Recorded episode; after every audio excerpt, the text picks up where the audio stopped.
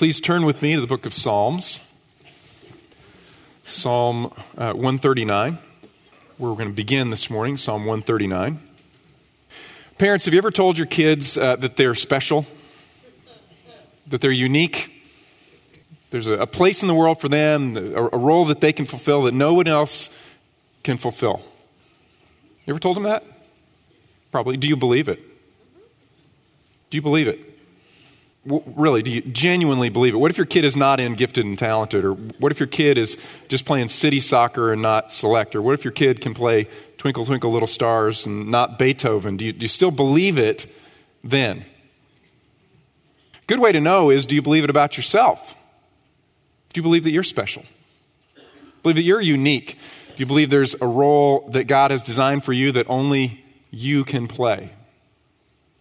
Chances are, if you don't believe it about yourself, just kind of making it up for your kids. But here's the great message this morning you are special.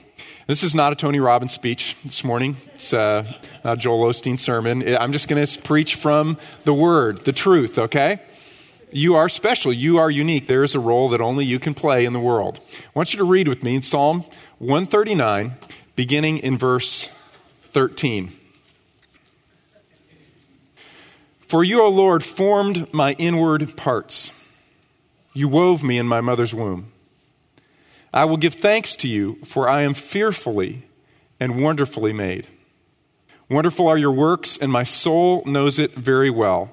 My frame was not hidden from you when I was made in secret and skillfully wrought in the depths of the earth. Your eyes have seen my unformed substance, and in your book were all written the days that were ordained for me, when as yet there was not one of them. You are unique. There's not another person like you on the face of the earth. I, I, have discovered, uh, unfortunately, this word unique is overused. You know, this week I was looking up unique things, unique uh, line of clothing. I saw that was actually just like all other clothing unique line of furniture is like other furniture. Then I found a unique advertising agency that said their ads were unique, and I looked at them and I go, you know, they're not really unique. They're cool and they're creative, but they're not unique. Unique means this. It's from Latin. It means single soul, forming only one of its kind, and you are unique. Even if you're a twin, you're unique. The psalmist tells us that we each have a unique body that God has made, and no one else occupies that we have a unique setting into which we are born, a unique time in which we are born, a unique culture, family members, friends surrounding us, character qualities, opportunities, skills and abilities that make us, in fact, unique, single, soul, forming the only one of its kind. And the way that God sets us apart is through a variety of means through talents that He has given us. And these talents are manifested, I think, in at least three different ways. First, God's design for you began at conception. Okay? You are a talented person, and that talent began to be placed in you at conception. I want you to notice with me this phrase in chapter 139, verse 16. David writes, Your eyes have seen my unformed substance. Your eyes have seen my unformed substance. In Hebrew, that's a way of referring to the embryo. It's a cellular structure that is not yet differentiated and become arms and legs and heart and lung and spleen organs.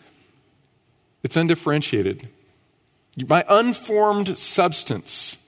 For Hebrews, in their way of thinking, that was the embryo. That's what that was. And in their thought processes, God's design of you begin at that moment, the actualization. Certainly, God had actually created you in His own mind from all of eternity, but He began to fulfill that at the moment of conception. And we should pause here and acknowledge that if you're ever looking for a place in the Bible that affirms sanctity of life and right to life, Psalm 139, verse 16. There are other places, certainly, that God affirms life. But Psalm 139, verse 16, tells us very plainly that God regards at the moment of conception that that is life, that is a person, a person that He knows, a person that He has designed and has designs for. We don't talk a lot about the issue of right to life or, or abortion here. We try to focus our attention upon what is right with Jesus and drawing people to Jesus Christ, but we would be remiss to miss this moment when the Bible is addressing the point that life begins at conception. Okay? This year marks the 40th anniversary of Roe versus Wade. Since Roe v. Wade was passed, there have been 55 million deaths of unborn children, life taken. It's not merely a political issue, it's not merely a, a, social issue, it's, it's a moral issue, it's a spiritual issue. As believers in Jesus Christ, we need to say we, we believe in life. We believe in life. What I appreciate about the community agencies that we partner with is what they really focus on is not simply what's bad with abortion. They're not simply anti abortion, but they're pro life, they're pro hope. They're pro forgiveness and reconciliation in Jesus. Hope Pregnancy Center, Aggieland Pregnancy Outreach, Faithful to the Fatherless. They're pointing people to hope and life in Jesus because they're reminding our culture continuously, over and over and over again, that life begins at conception. And God cares for his children, each and every one of them, so much so that he begins to design them even while their substance is unformed. That is life, and that is potential. That is design. It is a reflection of the creativity of God. So, God's design began at conception for you, and God's, God's design was meticulous and intentional. Notice the vocabulary that David uses here. Verse 13 You formed my inward parts, you wove me in my mother's womb. Verse 15 When I was made in secret and skillfully wrought in the depths of the earth, there was meticulous and intentional design of you. You are not accidental. You are not accidental. And that's not someone just trying to falsely build you up. That's what the Word of God says about you. Skillfully designed and wrought in the depths of the earth. Earlier, Lance read Ephesians 2. We all know verses 8 and 9. Verse 10 starts out like this We are His workmanship. The master creator of the universe, creator of all things, decided that He would make as the pinnacle of His creation humankind, men and women, you. You are his workmanship, carefully, skillfully wrought by the hand of God, not accidental. So you are talented. How does God demonstrate that talent, his design? How is it reflected in your life? Well, I'm going to give you three ways. The first is through natural abilities. Okay? Written into your genetic code is potential. Natural abilities, things that you were born with beauty and intelligence and strength, intuition, different capacities that you are simply born with. Now, you can see it in kids. You can see certain kids, they're walking down the street with their parents, and you can just see that they have a sense of their body. They're, they're going to do well athletically. They're coordinated. You can see that. You see other kids who they're just, uh, there's just a, a, capacity to express themselves. We have uh, some friends, and have, their daughter is really remarkable in this. Sometimes I'm talking with her, and I think, wow, it's like, it's like I'm talking with a peer almost, you know, just like a miniature adult person, you know, but man, you know, she's just, she thinks about things very deeply. She expresses herself exceptionally well, and she always has. It's remarkable. It's just part of the natural ability that God placed within her. Some other friends, they have a daughter, and I remember this is years ago. We went to their house, and um, she stood up. We're, we're all sitting around the living room, and she stood up. She got on the hearth, and she began to perform and she sang and she danced and she recited some things she had memorized. And the end of her performance, she threw out her arms and she said, I'm so talented. and, uh, you know, I thought, yeah, you know, your career may not be music and dance, but yeah, it's true. You, you are talented. And I love it that your parents have genuinely placed within you the confidence that God has made you special and unique, and there's a place for you in the world. You are talented. Natural ability that God places in each and every one of us.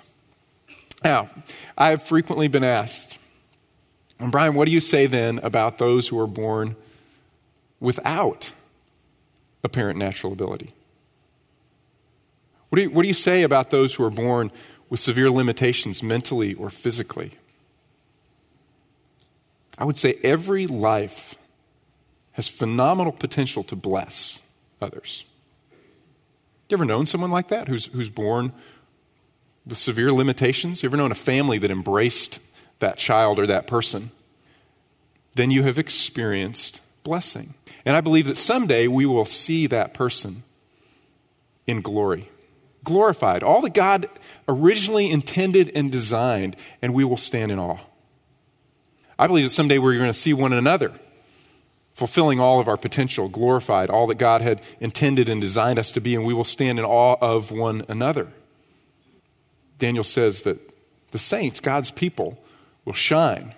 They will radiate. They will be fulfilled when they're glorified in His presence. And I think that we will be amazed because God has designed us with ability, with talent.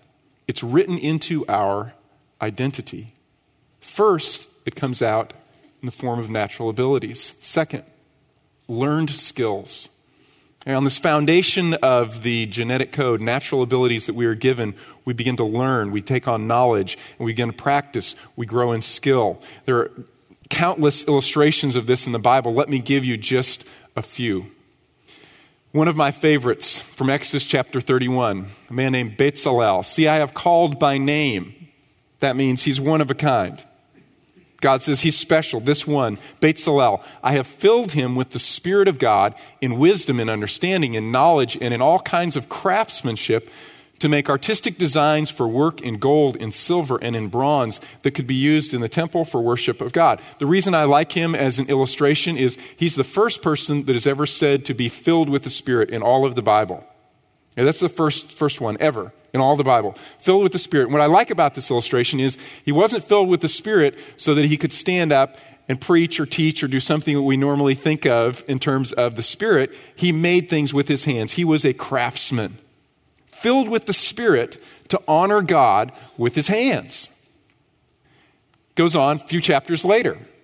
He wasn't the only one. All the skilled women spun with their hands and brought what they had spun in blue and purple and scarlet material and in fine linen. All the women whose heart stirred with a skill spun the goat's hair so that it could be used in the temple for worship of the Lord.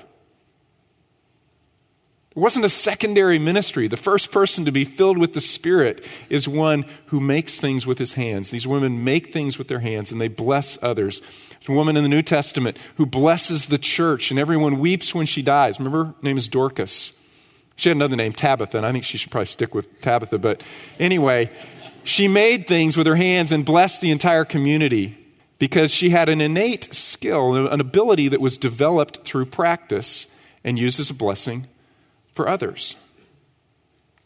Third illustration, Daniel chapter 1, verse 17. It says, As for these youths, God gave them knowledge and intelligence in every branch of literature and wisdom. Remember when they were deported to Babylon, they were selected to study. And it wasn't that God just, just magically put the knowledge into them, God gave them some natural abilities, and then they studied hard.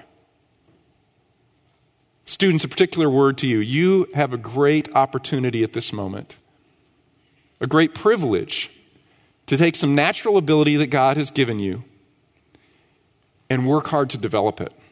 If you think about worldwide, not that many people get to study at an undergraduate level. If you're at Texas A&M or if you're at Blinn College, it's because God has given you some natural abilities. You may not be the absolute top of the class, but you wouldn't be here if you didn't have some natural abilities. Now, take advantage of that opportunity and grow those skills accumulate knowledge and skill in thinking critically so that you can use that and go out and bless others and honor God with your mind and your skill. That is a privilege, it's stewardship. One more uh, illustration of this Acts chapter 18. It's about Apollos. It says there was a Jew named Apollos. He was an Alexandrian by birth, an eloquent man, came to Ephesus, and he was mighty in the scriptures. Now, that word for eloquent means trained in rhetoric. He was from the city of Alexandria, one of the primary uh, intellectual in, uh, cities of the ancient world. He had clearly studied rhetoric and he had refined his skill. And then he had applied himself to studying the Word of God and to using his skill in rhetoric to persuade others to follow God. Again, natural ability that was refined and became a learned skill that he grew and he grew and he grew. So God presents in us natural abilities, learned skills, and then, probably most importantly, spiritual gifts. I want you to turn with me back to 1 Corinthians chapter 12 and verse 4. It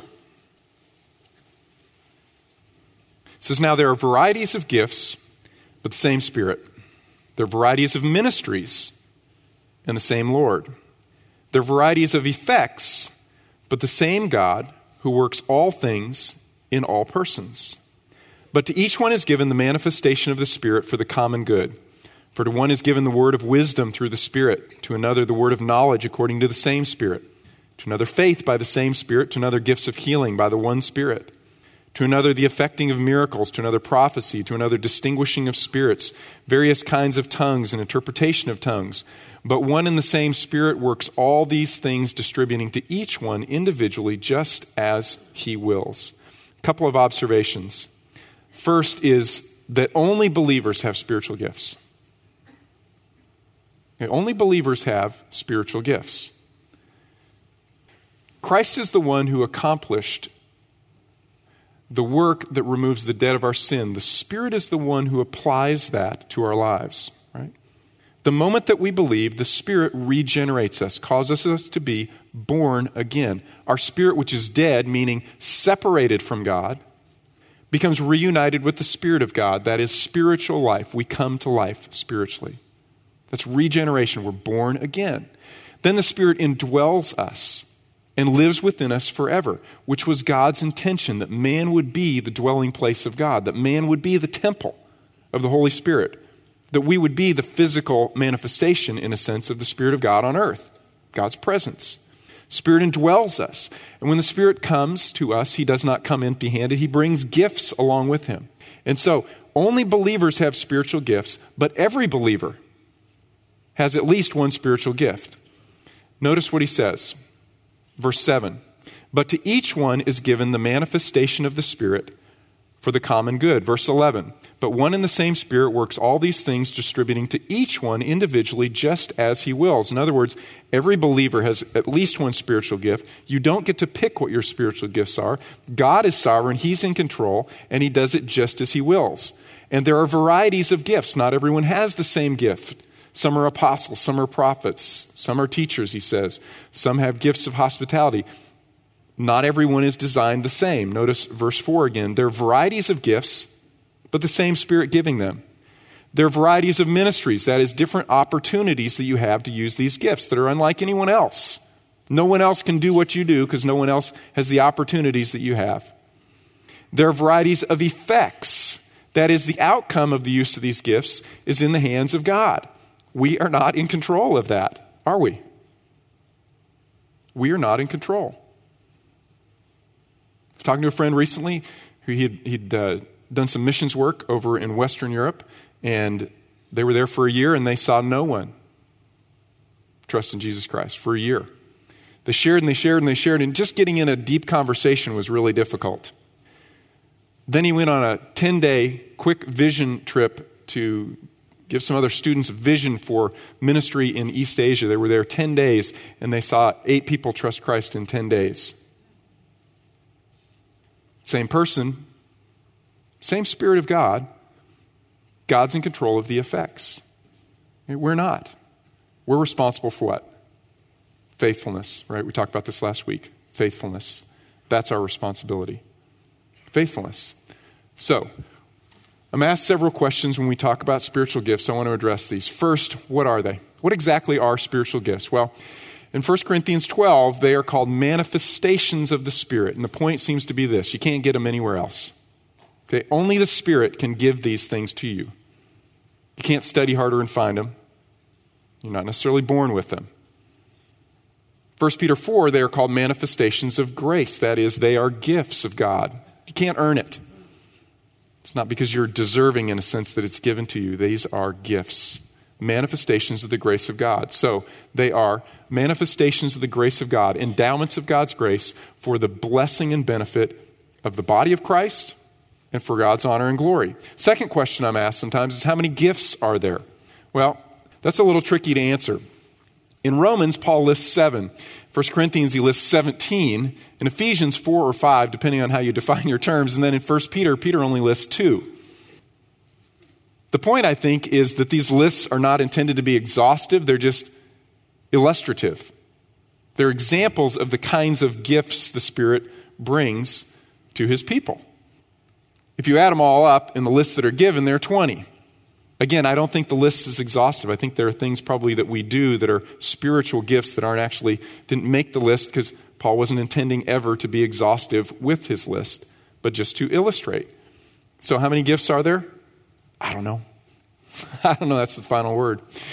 Are spiritual gifts different from nat- natural abilities or learned skills? Are they different? The answer is absolutely yes, they are different.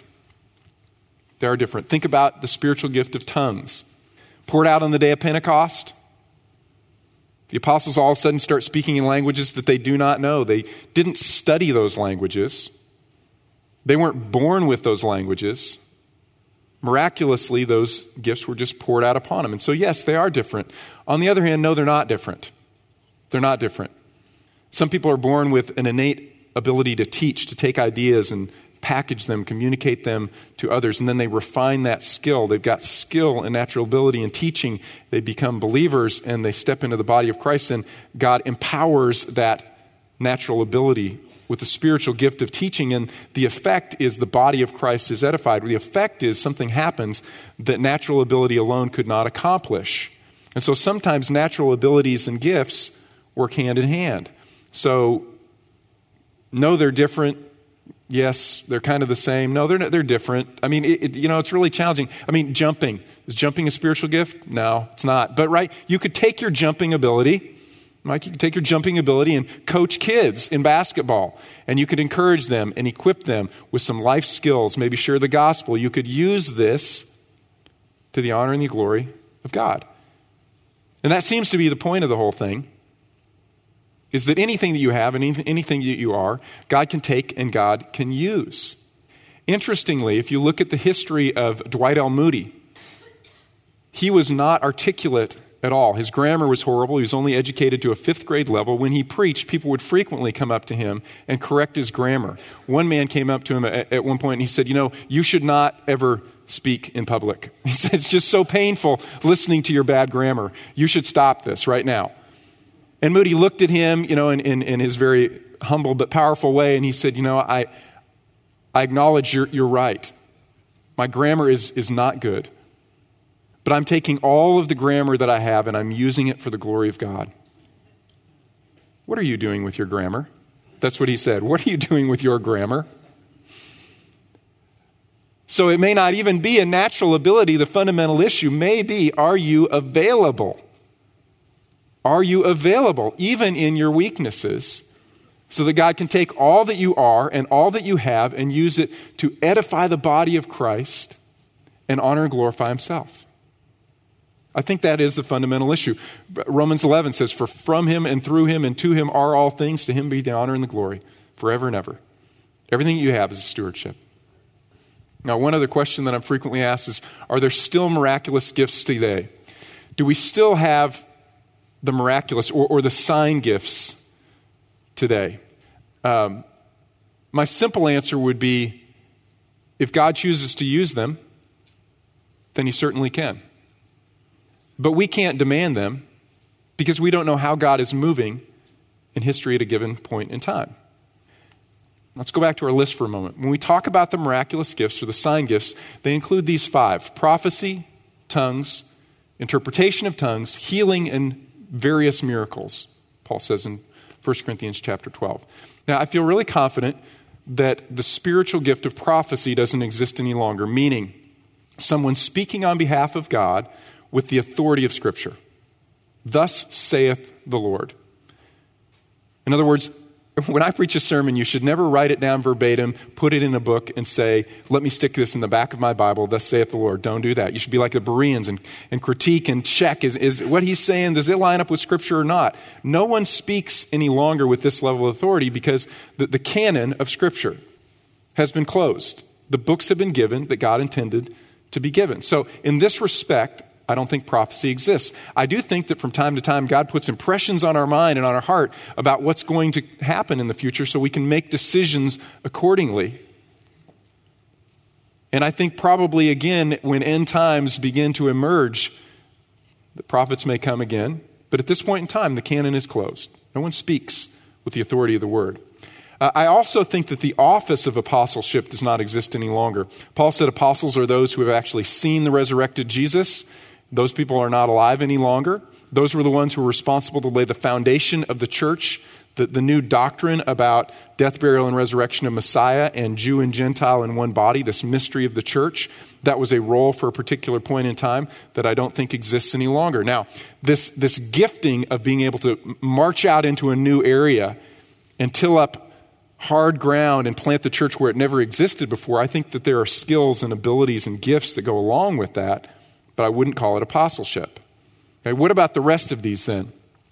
Tongues, interpretation of tongues, healing, and miracles. Let me just make a couple of observations. First, if you look at the, the history of mankind eh, from a theological perspective, there are periods when there were just miraculous outpourings of God's Spirit. We can, we can think specifically of a few. The first was Moses. And Moses did some really amazing stuff.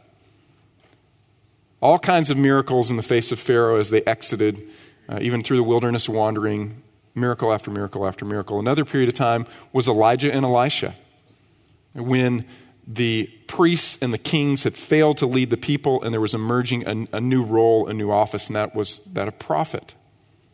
Third period of time is the time of Jesus and the apostles. Again, new revelation in each point in time. A new movement of God's Spirit. In the last, it was the, the, the gospel itself and the mystery of the church. These, this is new revelation, a new movement of God through human history and on the earth.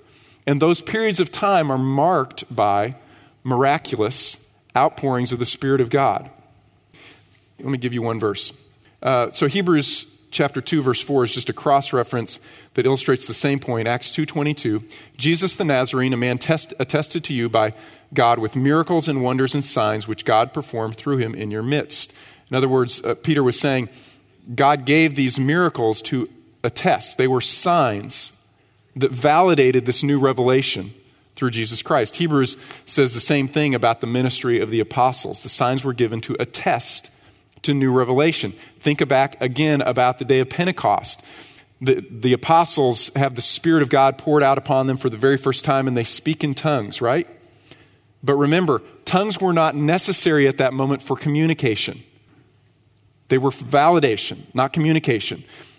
People are gathered around. Remember, these are mostly Jews from all over the Roman Empire. They've gathered, gathered together, and they have their regional languages that they speak. And so the apostles have the gift of tongues poured out on them. They begin to speak in all of these different languages. And the men stop and they go, Whoa, we better listen. We better listen. And then after all that has taken place, Peter quiets everyone down and then he speaks in one language, right? Aramaic. And they all understand him because everyone spoke that Semitic trade language of Aramaic. They spoke their regional language, they spoke Aramaic, they probably spoke Greek as well, and they could many of them could read or understand Hebrew. So the tongues were not necessary for communication of the gospel, they were validation. And that's what we see historically as God pours out his spirit in this way to validate the revelation that he's given. Okay? That's my first observation. Second, there are also periods of silence. There are also periods of silence when you don't see God pouring out his spirit in this way from the end of Malachi until John the Baptist shows up, there's prophetic silence. There's not a word from the Lord. Miracles aren't happening.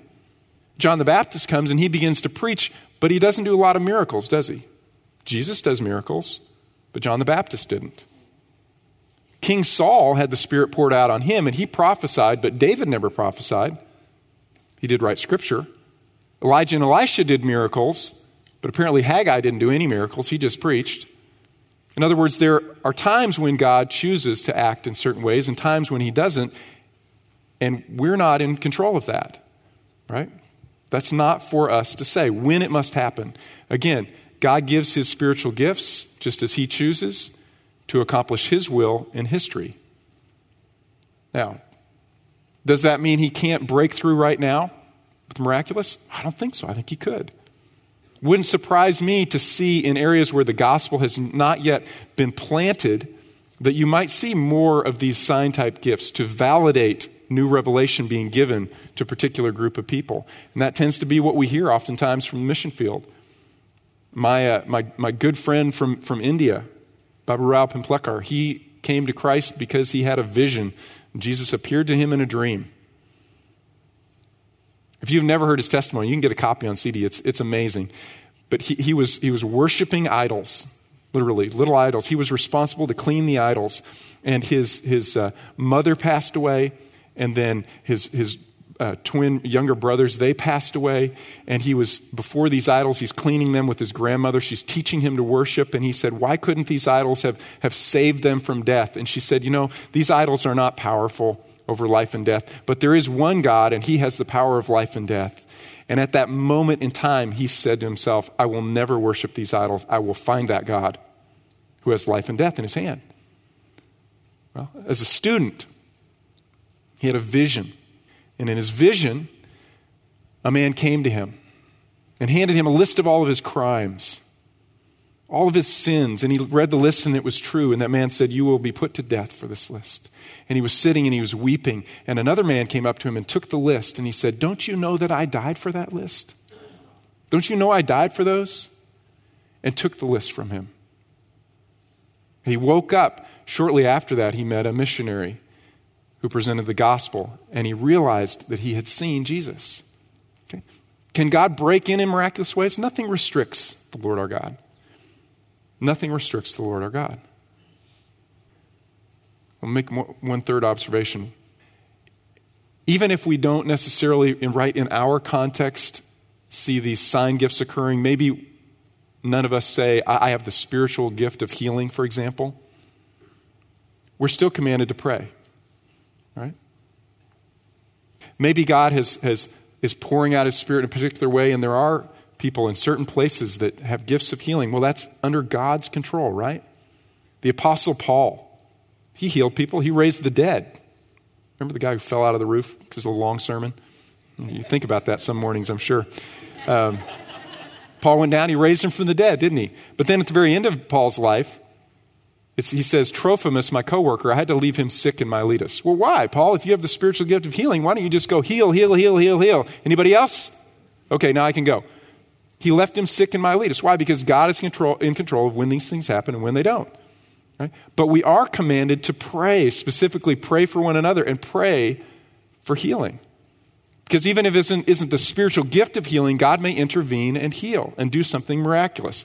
I want to give you just one illustration of this. This happened in our congregation over the past year. I'm going to I'm gonna read this. I, I, asked the family permission to share it, and they said, absolutely, you must share it because it's just a, an incredible tale of God's power intervening in our world and in our lives. There's a family, um, Jennifer and Brett Hearn, and they had a, a she was pregnant with twins, and they found out before was, the twins were born that one of those twins had an inoperable brain tumor. I'm going to read you their story so I get all the facts right, okay? When Jennifer was 31 weeks pregnant with our twin girls, we were told that twin B, whom we named Avery Faith Hearn, had a large mass in the right frontal lobe of her brain. Avery's tumor was carefully monitored for growth until she and Audrey were born at Texas Children's Hospital on July 26, 2012. Avery had brain surgery at five days old to remove as much of the tumor as possible, about 25% of the tumor, for diagnosis. We later learned that her tumor was an extremely rare and aggressive cancer, that it was wrapped around the major arteries in her right frontal lobe, optic nerve, and pituitary stalk, preventing further surgery. Medical treatments would be, would be very painful for Avery and offered no reasonable hope for survival. We made the decision to bring Avery home with a hospice service to enjoy every day that God gave us with her. We were told to expect Avery to live about two weeks to two months. We reasoned that God did not need doctors to heal Avery. We asked family, friends, and people on this page to join us in prayer that God would heal Avery and that each day she had with it, and, and that each day she had with us until she was healed or God took her home was as painless as possible for her. When we first found out that Avery was sick, we prayed to, together that God would heal Avery that her life and our lives would bring him glory through this time, and that he would lift up many people to pray for Avery and our family. Jennifer kept in contact with Avery's oncologist at Texas Children's Hospital, mostly sending pictures and updates on how Avery had been doing. When she was four and a half months old, her oncologist spoke to some of his colleagues about bringing her in for a reevaluation since she was still alive. We made the trip downtown and they decided to do an MRI of her brain to see how much the tumor had grown. Avery had an MRI on December 24th, okay, just this past December 24th. And our surprise, the tumor appeared to be all but gone. All that remained was a small nodule, 120th of the original size of the tumor, and it was not near any arteries, optic nerve, or pituitary stalk. She did have a large amount of fluid on her brain, condition called hydrocephalus, but we were thrilled with what we saw. We spoke to the neurosurgeon and oncologist about the results. They didn't know what to say. An aggressive cancer, such as ATRT, simply doesn't vanish. Later that week, Avery had another brain surgery to remove the small, suspicious looking mass for biopsy and as a treatment for hydrocephalus. The biopsy results came back, and there was no cancer found at all. All that was left over from that nasty tumor was scar tissue and some old blood. God has done more than we could have imagined for our family and for Avery. We always hope to see God flex his muscles in this way. He answered all our prayers in such powerful ways. God deserves all the glory for healing Avery. We ask people to continue praying for Avery. We're praying that Avery's cerebral spinal fluid would drain by itself so she wouldn't need a shunt. Keep praying. We also pray that Avery's brain will heal from the stress that it has been under and that she will develop in a healthy way. God took out her cancer. Come on. Nothing the doctors could explain. They brought their baby home and put, put their child under hospice care. And then God removed the cancer. Okay? God can do that. On the other hand, this year marks the, the, the, third anniversary of the death of one of my high school friends who's a, who's a member here, Lane Cole. He had brain cancer, and God didn't take his brain cancer away. Okay, sometimes God steps in and intervenes, and sometimes He doesn't. But we worship Him not because He jumps when we say jump, but because we know He's good, because He gave us Jesus. And Lane is with Jesus, healed and whole, because God is good and God is powerful. And the point this morning I want to drive home is that God is powerful in and through your life.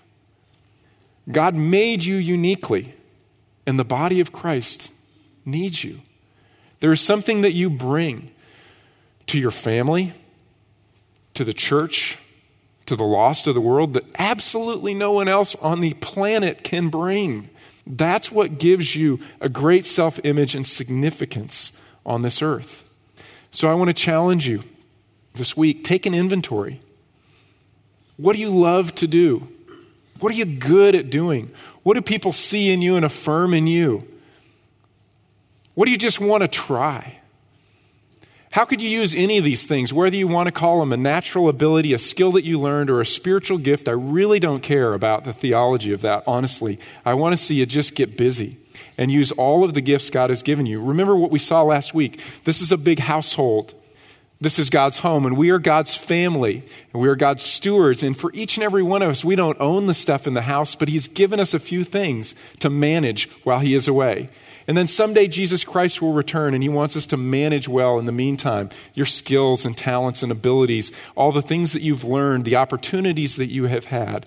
Take them and use them for God's honor, God's glory, the blessing of this world. Would you pray with me, please? Father, I do pray that we would see ourselves as stewards and we would grow in faithfulness. I thank you, Father, that we would truly, genuinely believe that you have made us each uniquely and that we have a role to play in your household, in your kingdom. Father, I pray that you would empower us to serve you faithfully for a lifetime. It's in Christ's name we pray. Amen. Now, before you leave, let me uh, give you a little piece of information. We're going to be running a shape class. That's a class that really helps you take inventory and discover what your spiritual gifts are, some of your natural abilities, some things you just want to try, some opportunities that may have crossed your path. That class is going to run as soon as men's and women's Bible studies and growth groups are over. We're going to run it in April and May. Okay, and that is going to be posted on the website. You can sign up for it online. You can schedule it so that you can begin to take some inventory about the way God has made you. But I would say, even before you take inventory at Shape Class, think for a moment this week about what you love to do. Think about some things you've been good at doing. Think about some things that maybe others have affirmed in you. Think about some things you just want to try.